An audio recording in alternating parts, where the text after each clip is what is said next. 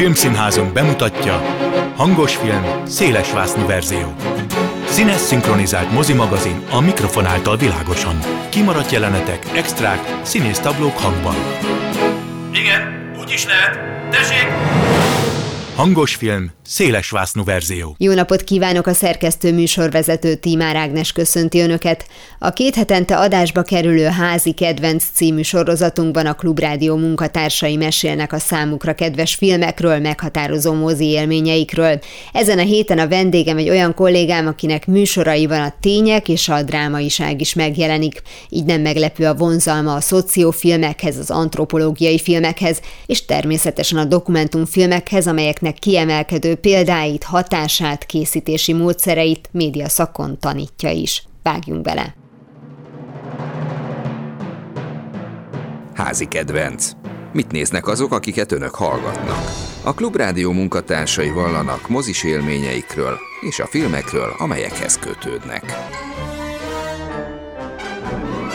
A stúdióban Józsa Márta van velem, a hallgatók ismerhetik az útszélemből, és ugye nem olyan régen indult azt beszélikből is. Szia! Szia, örülök, hogy meghívtál. Aki tudja, hogy a hát érzékenyítő témákkal foglalkozol, hogyha ez a kifejezés jelent valamit, én nem tudom, töröm a fejem rajta, hogy jelente valamit neked, ez így tetszik? Tetszik az érzékenyítő kifejezés? Nagyon divatos, de hogy különösebbképpen nem tetszik Ugye? egyébként. Én a, tulajdonképpen a kíváncsiságot, meg nem én a kritikát, meg a rációt, meg adott esetben az érzelmeket érzem ebben fontosnak. Hogy érzékenyítek azt nem tudom, hangosítani hangosítok, azt tudom. Ahogy a műsorban szóban hangosítasz, ezek a filmek, amiket összeszedtél, hát ezek meg ugye a művészet segítségével hangosítanak. Kezdjük egy nagyon fontos tematikával, mert e köré ugye rengeteg film hát mondjuk kapcsolódik, vagy konkrétan ezzel foglalkozik. A 2008 és 2010 közötti romagyilkosságokról van szó. Talán legkonkrétabb ugye ez az ítélet Magyarországon, amit Hajdú Eszter készített, aki végig ülte a stábjára az egész tárgyalást, illetve hát azért nyilván kicsit szegről végről a Csak a szél, vagy mondjuk Fuchs Máténak a filmje. Tehát, hogy ezek az alkotások, és itt még kérlek is, hogy egészíts ki, hogy mi az, ami szerinted ide tartozik, ezek mennyiben fogják annak a hallgatónak, per nézőnek a figyelmét felkelteni ennek a dolognak a fontosságára, aki egyébként jellemzően nem néz ilyen filmeket. Tehát azért ez mégiscsak ugye réteg. Nyilván réteg az egész dokumentumfilmezés réteg. Megfigyelve azt, hogy a rendszerváltás óta milyen fajta dokumentumfilmek születtek mondjuk roma tematikában, mert azért nem nagyon születtek maximum esetleg néptánc, vagy nem tudom én, ki mit tudom, Daróci Ági szerepelt és szabalt, és akkor ezek lehettek, hogy megjelentek a romák egyáltalán mondjuk tévében vagy filmvásznon. Ehhez képest a 90-es évek egy valóságos Hawaii volt abból a szempontból, hogy mindenki elindult egy kamerával, és felfedezte azt a világot, amire semmifajta rálátásunk nem volt, és elkészültek ilyen-olyan meg amolyan minőségben a romákról szóló, hát dokumentum, vagy szociográfiai, vagy nem tudom én milyen filmek. És egyébként szerintem tök mindegy, hogy ilyen, olyan vagy amolyan minőségben, de mégiscsak egy olyan világot tártak elénk, ami egyébként nem fog megismétlődni, mert még a legrosszabb helyzetben élő társadalmi rétegeknek is a haladás, a civilizáció belépése az ő életükbe, mondjuk egy mobiltelefon, az meg fogja változtatni az életüket. És nem csak roma témában egyébként, hanem rengeteg témában azt látom, hogy a kelet-európai átalakulást azt nem nagyon sikerült dokumentálni, vagy nagyon jó sok helyen nem sikerült dokumentálni a filmezésnek. Pedig néha még az is elég lenne, ha valaki csak a hóna alatt csapna egy kamerát, elmenne, és legalább az eleje meg volna egy történetnek. Mondok még egy példát, egy közelebbit, menekült válság. Uh-huh. Ott kellett volna elkezdeni követni az emberek életét. Most az nyilvánvaló, hogy egy ilyen dráma, mint vagy tragédia, mint a sorozatos roma gyilkosságok ügye, megérintett sok filmest, de nagyon sok fajta olyan feldolgozás van, mint például a Vágvölgyi B. Andrási, aki a dolognak a reflexióját tudja csak követni, mert nincs módszere. Az egyetlen lehetőség az valóban Hajdú Eszternek volt, aki Isten tudja hány száz órát végigölt bírósági tárgyalótermekbe azért, hogy megmutassa az egésznek az abszurditását, az ellentmondásosságait, stb. Ez egy nagyon figyelemre méltó történet. Nem vagyok benne biztos, hogy ez azonnal hat a kortárs közönség szemében, de egy, ez mindig jó lehet olyankor, amikor majd később fel kell dolgoznia valakinek, vagy úgy érzi, hogy fel akarja dolgozni a világot, akkor ez jó dokumentum szinten is, másrészt meg azért mégiscsak nagyon drámaiak ezek a történetek, és hogyha valakit egyszer elkap, akkor megnézi az összeset, vagy keresi, hogy majd hol lesznek. Nem tudom, hogy mennyi ember tud ez megérinteni, de hát egy országban, ahol nem tudom én 500 példányt adnak el egy menő verses kötetből, ott nem tudom, hogy mit mondjak egy roma témájú dokumentumfilm recepciójáról. És szerinted egyébként mennyire jogos az, hogy valaki, ahogy te mondtad, a hóna alá csap egy kamerát, megnéz egy olyan világot, amit esetleg ő maga sem ismer, hiszen a kíváncsiság csalta őt oda. Tegyük föl, hogy nincsenek prekoncepciói, hanem utána nézett, amennyire újságíróként neki kell, de nem része ennek a világnak. Ettől lesz objektív és hihetőbb, mert sokkal inkább a nagyobb számú nézővel tud azonosulni, vagy esetleg, hogyha a saját közegéről forgat valaki, el tud-e annyira távolodni? Tehát készültek esetleg mondjuk akár konkrétan erről a témáról olyan alkotások, amit a, a benne élők készítettek, vagy olyan módon, olyan mértékben volt a közreműködésük ebben, hogy azért ez az ő művük is volt. Hát ebben, mint filmes, Bogdan Árpádot tudom említeni, aki szokta filmezni és megjeleníteni, és ő is most puskáznom kell, azt hiszem Genesis a címe, igen, az a címe igen. ennek a filmnek, amit ő erről a dologról készített, de ő ugye Roma nevelőintézetben nőtt föl, ő jól ismeri ezt a világot, és neki ez témája. Ez egy lehetőség. Egyébként ma már nem kell egy kamerát a hónunk alá csapni, sok esetben elég egy mobiltelefonnal, vagy egy fényképezőgéppel videókat készíteni és elmenni oda. A másik része meg az, hogy ez a dolog azért mégiscsak tanítható. Tehát Almási Tamás például tudja azt tanítani, hogy hogy legyél egyszerre kint és bent, megnyisd az embereket, de az, amit te gondolsz a dologról, az ne az ő szájukból jöjjön ki. Bár persze ez nem lehet száz százalékig megoldani, mert én amikor így tanítom is mondjuk ezt a média szakmát, mindig azt szoktam mondani, hogy amit ő mond, azt tulajdonképpen te mondod. Mert te szólaltatod meg, te tudod, hogy miről kérdezed, te teszed be az anyagba, amiatt, miről beszél, és így tovább. Tehát ez a része megvan ennek a dolognak, a másik pedig az az, hogy tanítható abból az értelemben is, hogy létezik ez a szakma, hogy antropológiai film.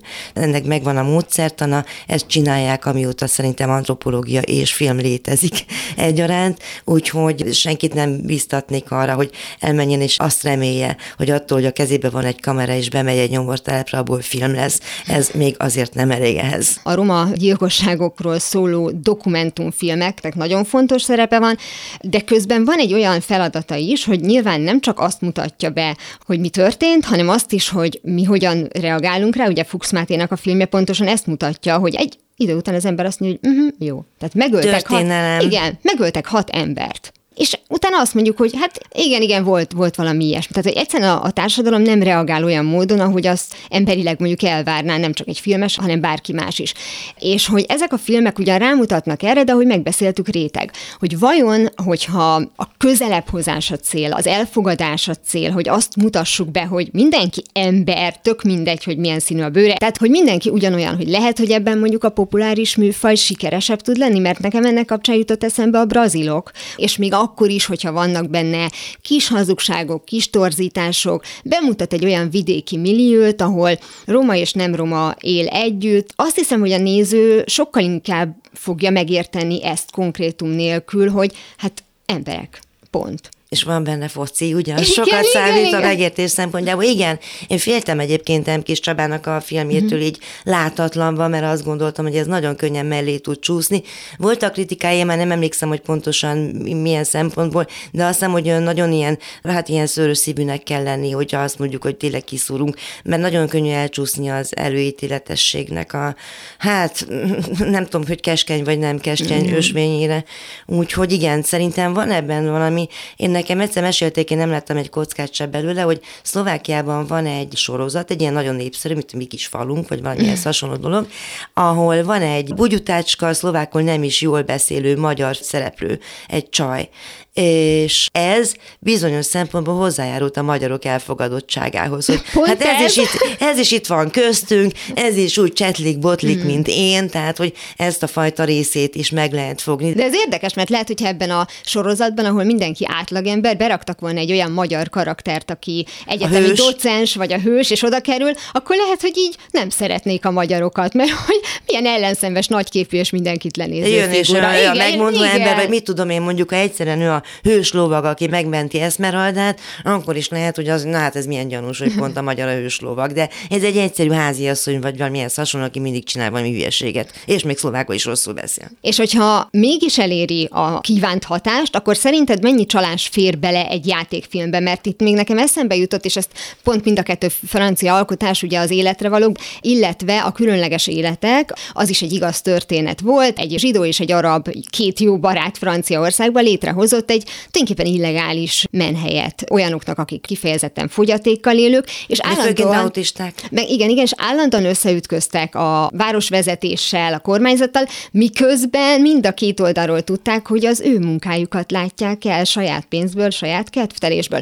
És biztos, hogy ez is volt egy picit szépítve, vagy úgy dramatizálva, hogy elérjen a néző szívéhez, ahogy az életre valóknál is, ugye, ahol pedig egy nyaktól lefelé béna férfit kell, hogy gondozzon egy új ápoló, akit fölvesz, és aki ugye fekete, tehát mind a kettőnek megvan a másik felé valamiféle előítélete, vagy egyfajta tartás a másiktól, mert nem tudják, hogy ki hogyan él és gondolkodik, és aztán persze ugye egymásra találnak, tehát hogy egy ilyen szépia van azért mind a kettőn, hogy ez szerinted ez így belefér, mert az a cél, hogy értse meg az ember, legyen érzékenyebb, legyen fogékonyabb. És ráadásul ezt így nagyon franciásan, ezt így szerettem, csak így előzetesen annyit, hogy én valahányszor autistákkal forgatok, most vagy készítek interjúkat, hogy autista problémák környékén járok az Óceán című műsoromban, most is volt erre egy példa, hogy azt mondja nekem egy szülő, nem egy, hanem rendszeresen előjön, hogy amikor nálam a gyereket diagnosztizálták autizmussal, én annyit tudtam, hogy első ember. Oh. Tehát, hogy kevés információ van, de mégis akkor egy film jut eszébe, és ezt a filmeseknek ezt igenis fejben kell tartaniuk. Tehát szerintem ez nagyon fontos. A különleges életekben ott van egy kedvenc jelenetem, amikor már végképp összevész hősünk, a zsidó hősünk azzal a közeggel, aki piszkálja őket, hogy milyen higiéniai körülményeket uh-huh. tartanak be, vagy nem tartanak, vagy nem tudom, és azt mondja, hogy van egy javaslatom, vigyétek el innen őket. Tessék, itt van nekünk, nem tudom én, 200 darab autistánk, ezt is az autista gyereket nevelőszülőktől tudom, hogy olyan nincs, hogy autizmus, annyi fajta autizmus uh-huh. van, ahány autista ember él a földön. Nagyon-nagyon nehéz ugye ezt így megtenni, teremteni, a higién és az étkezés, annyi fajta étkezési stílus van, Persze. ahány fajta autista van, és akkor ne beszéljünk már tovább az autistákról, de mégis, és azt mondja a közegnek, hogy vigyétek el őket. Mert, hogy ha fordítva szembesülne a hatalom azzal, hogy a, te próbálsz megoldást teremteni, és ő állandóan a tyúk szemeddel lépegetsz, akkor mi van? És így eszembe jutott az is, hogy mi lenne, hogyha egyszer azt mondanánk a hatalomnak, zárjátok be az iskolákat. Itt csak a baj van a tanárokkal, a gyerekekkel, a szülőkkel, mindenkivel, akit a környékén sertepertél, szociológusokkal. Zárjátok be az összeset, és akkor nézzétek meg, hogy mi van. Tehát ebben a filmben végül is a legjobb pillanataiban megvannak ezek a dolgok, meg azt is szerintem nagyon jól ábrázolja, amit mondtam, hogy autista és autista között uh-huh. akkor a különbség, még nem tudom én, ide Nagyon fontos dolgok ezek, visszatérve mondjuk akár az eső ember szindróma, de más másfajta társadalmi problémára, és mit tudom, mint a veszélyes kölykök. Uh-huh. Ezt a, sokszor beszéltünk még tévés koromban arról, hogy a magyar közmédiának kutya kötelessége volna ilyesfajta filmeket készíteni, amiben bemutatjuk, hogy egy, becsöppen egy tanára a teljesen elvadult, tudom, ilyen nyolcadik kerületi gyerekek közé, és mindegyikbe felfedezi, és meg tudja mutatni a nézőknek is, hogy miért értékes, és hogy hova lehet eljutni. Mondjuk a különleges életek ráadásul a tekintetben nem is hazudik, hogy ő nem állítja azt, hogy az az autista, aki teljesen kezelhetetlen volt, az egy kicsit kezelhető lesz, és nem minden esetben nyomja meg mondjuk a metrón a vészléket, mert az a nünükéje, tehát igaz, hogy a végén eljutnak odáig, hogy szépen együtt táncolnak, de úgy látszik, mint a Muncsú filmjében is meg kell jelenjen egy csomó medve a végső jelenetben, itt meg kellett jelenniük a táncoló autistáknak, hát így nem tudom, meg természetesen, hogy a különleges életek is egy happy end enddel végződik, sőt ott a igaz, igaz történetből tudjuk, hogy tényleg így tovább éltek a hősök, és a mm. nyaktól lefele béna ember és családot alapított, és az őt gondozó börtönviselt. Ja, az életre valókra gondolom. Életre valók, igen, menekült fiatalból is, aztán legalábbis boldog és hasznos része lett a társadalomnak. Szóval ezek így működnek, de ez szerintem nem baj. Uh-huh. Tehát ezt nem úgy nézem, mint Lás írt, amikor azt várom őtől le, hogy elkezd valamibe, és akkor fokozza, fokozza, fokozza, és akkor utána valamilyen, nem tudom én, pszichés vagy másfajta élményem, vagy akármi legyen, ezt úgy nézem, hogy ez igenis fontos, és ráadásul engem is le tud kötni. Említetted, hogy a 90-es évek az ilyen szempontból egy ilyen óriási nyitás volt, mert tényleg mindenki elkezdte azokat a dolgokat filmezni, ami érdekelte őket, de ugye a 90-es években az a fajta kelet-európai változás, amire te is utaltál, amikor lehetett volna megmutatni, hogy ez hogyan változott, valóban egyébként ugye kevesen tették meg. Felírtuk ugye a listára ezt az Eremen című filmet, amit ugye Munju készített, vagy román rendező, hogyha valaki a négy hónap, három hét, két nap című filmet látta, akkor szerintem tudja, hogy milyen fantasztikus alkotóval van dolga, hogy ő talán, és nem is csak azért, mert földrajzilag hozzánk közel van, hanem mert viszonylag hasonló dolgon ment keresztül az az ország is, kisebb-nagyobb eltérésekkel. Az ő munkáival talán jobban látható ez, bár játékfilmről beszélünk, hogy hogyan alakult át a világ az elmúlt több mint 30 évben. Hát igen, a román új hullám az tulajdonképpen valahogy egy kicsit érdekesebben csinálta, és tulajdonképpen sikeresebben is, mm. hogyha azt veszük. Tehát azért a Munzsó általában kámba szokott szaladgálni, hogyha elkészít egy filmet, és ott szokta, ott szokta mutogatni. Egy picit azért lecsapom azt, amit mondtál a 90-es évek dokumentumfilmezésére Magyarországon. Ott tényleg volt egy boom, többek között például a Fekete Doboz is generálta mm-hmm. ezt a dolgot, meg Almási Tabás tevékenysége maga is. Nagyon sokat, akiket most így hirtelen nem fogok felsorolni, mert nem lexikont készítünk, de hogy akkor a filmtámogatás rendszere is olyan volt, hogy azért, hogyha volt egy ötleted, és meglehetősen széles körbe lehetett filmeket csinálni. Igaz, ezek a témák nem voltak azért teljesen általánosak, de ma már alapvetően egy filmkészítő Magyarországon legfennebb ilyen áltörténelmi dokumentumfilmekre tud pályázni, de szocióra csak nagyon-nagyon elvétve, és ilyen több fázisos, kikérdezéses filmpályázati rendszer van, ahol nagyjából kiszoktak azok a dolgok dolgok bukni, ha olyan filmet akarsz csinálni, ami akár csak érintőlegesen is társadalomkritikus. Már pedig egy film milyen legyen, hogyha nem társadalomkritikus. Visszatérve a Muncsura, a Muncsú filmét azért írtam föl a listára, ez ugye ez a talányos című RMN, ami az én értelmezésemben Romániát jelenti, úgyhogy a magánhangzók lehetnek mm. bármilyen nyelven, ruménien, román, román, mm-hmm. stb. De van egy olyan értelmezés is a filmben, hogy ez a mágneses rezonanciát jelenti, mert van benne egy ilyen jelenet. Tehát nyitva hagyta a Muncsú nagyon fifikásan ezt a dolgot.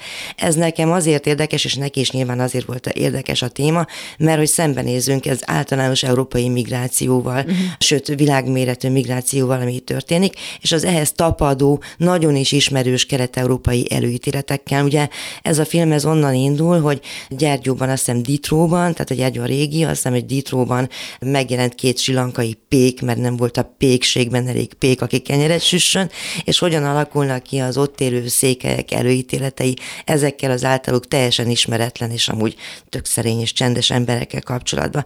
De Munju nem ezt készítette el a filmjében, filmjében, hanem megpróbálta az egész kelet-európai átalakulás nyomorára, a vendégmunkás életre, az egymással való meg nem békérése, az egyházaknak a végképp nem békéltető, hanem gyakran úszító szerepekre, és különben is a, hát nem tudom 18-19. századból hozott előítélet szisztémáinkra alapozva bemutatni azt, hogy ez a világ hogy tud olyan alakulni, amikor két szerencsétlen pék lesz a régió ellensége. És vannak benne medvék is, ami szintén szintén egy ilyen általános toposz erdélye, hogy mindenki reggel fel kell, megsimogatja medvét, megiszik egy pálinkát, és utána eljár egy néptáncot, de ezt hat ne folytassa minden, hogy kit imád utána politikai szinten.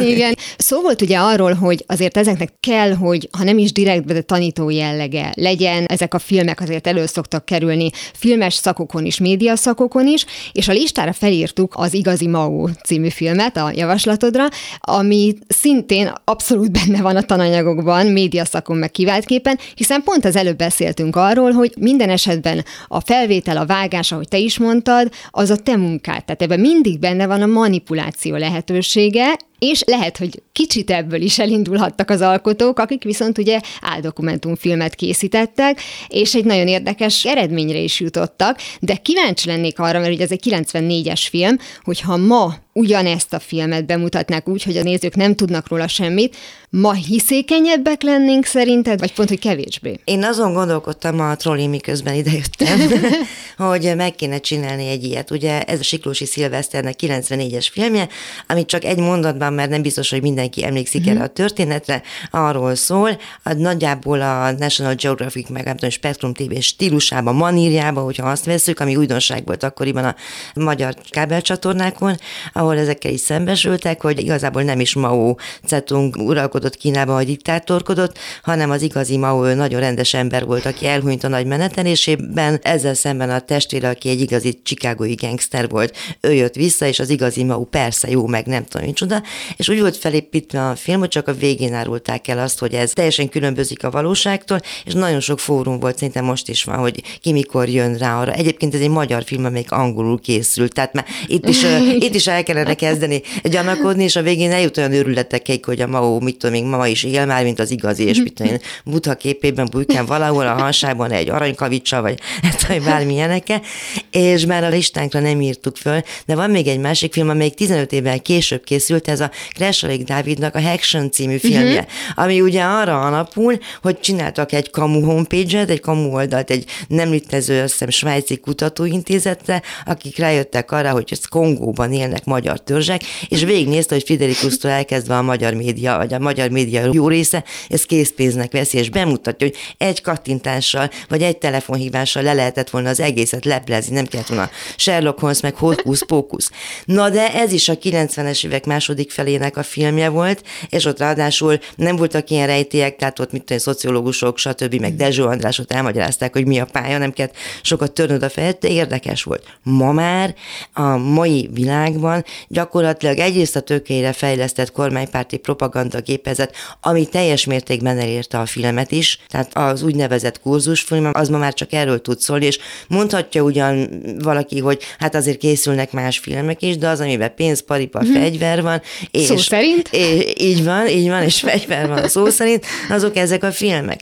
De az összes többi adathordozóba, meg nem tudom én, vehikulumban, ahol információhoz, vagy pedig élményhez tudsz jutni, televízió, nem tudom, jobbra-balra, nagyjából ugyanezek a dolgok vannak. És nagyon érdekes volna megtalálni annak a módszerét, hogy hogyan lehetne megint csak egy olyan áldokumentumfilmet csinálni, amiből kijönnek ezek a most már összekuszálva manipulált dolgok. Tehát ma már tényleg a mi szakmánkban is örült nehéz egyik és a másik dolog között különbséget tenni, és megnézni, hogy mondjuk az egyik közvéleményi kutató jelentése és a másik jelentése mögött milyen érdekek és pénzek állnak, és miért pont azt a sztorit kutatta, és miért nem azt. Egyébként pont az igazi MAU kapcsán olvastam, hogy még Szabó István, aki a vetítésen ott volt, ő is azt mondta, hogy hát időbe tellett, mire rájött, kés, igen. igen. magához képest, hogy így, amikor már így elkezdett gyanakodni, hogy na jó, azért ez már egy kicsit sok.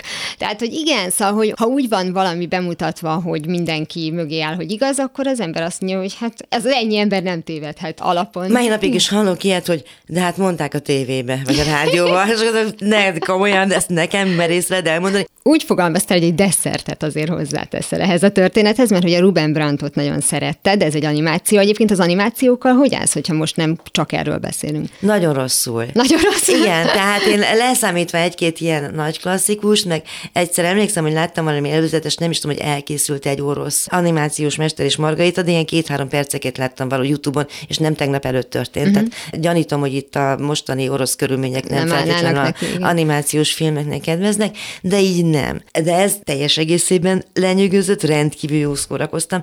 Egyszer, ha lesz egy kis időm egy lakatlan szigeten, akkor megnézem így előre-vissza a kockákról kockákra, mert biztos, hogy az utalásainak a tizedét vagy a, a századát sem értette meg. Milorát Közticsnek a filméről beszélünk. Túl azon, hogy én nagyon szeretem, hogyha valami el van emelve, van benne valami vicces, van benne valami olyan, hogy a magas művészetet lehozza, megforgatja, és hintrán egy bűncselekmény kellős közepébe potyantja, de alapvetően azért szeretem, mert van benne rengeteg kelet-európai vonatkozás. Uh-huh. Mert ugyan Rembrandtra és Rubensra hivatkozik, vagy Igen. az ő nevükből készült a cím, de ott végül is ez az ember a főhős, aki a szem pszichodráma, hát, pszichiáter, pszichoterapeuta, vagy valamilyen hasonló, de az NDK-ba született. Köztics meg a Jugoszláviába született, és Magyarországon él, és a film Magyarországon készült, és nagyon nemzetközi, és megvan benne valahogy ennek a közegnek az a bizonyos ilyen életvidám iróniája, amelyel a jobbak tudnak a nyugat-európai magas művészet iránt is viszonyulni, de akár lehet ez a film noárnak is a paródiája, vagy nem tudom én, akár egy bűnügyi filmként is tudjuk tekinteni, mert kicsit egyszerű lenne, de, de azért működik. És hát gyönyörű a látványa. És hát gyönyörűen meg van csinálva, és azt gondolom, hogy valahogy így eltűnt, pedig ez nem egy régi film, egy olyan három-négy évig, a Covid előtt láttam, igen, azt igen, tudom, igen, így igen. körülbelül, akkor voltam a bemutatóján, szerencsére meg tudtam dumálni a rendezőben is. Szeretem ezt a világot, és ugye nem véletlen, hogy a Jugoszláviából származik, azt hiszem, hogy szerb származású, de mindegy is. Na ott például hatalmas kultúrája van a képregénynek és a animációs dolgoknak, és én azt gondolom, hogy ha jobban értenék hozzá, akkor abból a világból is becsusszantott oda egy csomó uh-huh. abban a filmbe. Igen, az én is nagyon szerettem egyébként, tehát hogy egy különleges hangulata van. Azt nem tudom egyébként, hogy mennyi alapműveltség kell hozzá, tehát lehet, hogy van egy határa, meddig mindenki érti, van egy magasabb határa, amíg még több utalást megért valaki, de az biztos, hogy egyébként szerintem úgy rakta ezt össze, hogy ha valaki a művészet történetben annyira nincsen otthon, akkor simán ezt a krimi vonalat ezzel a különleges látványjal nagyon tudja élvezni. Meg zenével egyébként. Hát igen, Isteni igen. a zenéje. Igen, igen. Hát igen. persze meg ez a, lehet úgy is nézni, mint egy pázlolt, tehát, hogy meg vannak ezek a rejtvények, hogy kitalálja meg az elrejtett kis csirkét, ha nem igen, tudom én milyen igen. ábrákon, tehát úgy is lehet nézni persze az animációs világát. Na, hát örülök, hogy egy ilyen vidámabb témával zártuk, de annak is, hogy a komolyabb témák is felmerültek. Nagyon szépen köszönöm Józsa Mártának az Én is szélen, és az Az beszélik című műsor műsorvezetőjének, hogy itt volt velem a házi kedvenc sorozatban. Köszönöm szépen szépeket! A sorozat hamarosan folytatódik, és egy újabb kolléga gyűjti össze a kedvenceit, vagy éppen bizonyítja be, hogy még a filmek terén is azokat a témákat keresi, illetve kedveli, amelyekkel az általa vezetett műsorban foglalkozik. Ez volt már a hangos film széles vásznú verzió. Legközelebb ismét szombaton délután fél kettőtől várom Önöket. Természetesen a korábbi adásokat, ahogy a mait is hamarosan megtalálják archívumunkban, valamint podcastként. Kövessenek minket a Facebookon, és ha még nem tették, iratkozzanak fel YouTube csatornánkra. Köszönöm a figyelmüket, a szerkesztő műsorvezetőt, Tímár Ágnest hallották. Viszont hallásra! Hangos film, széles verzió.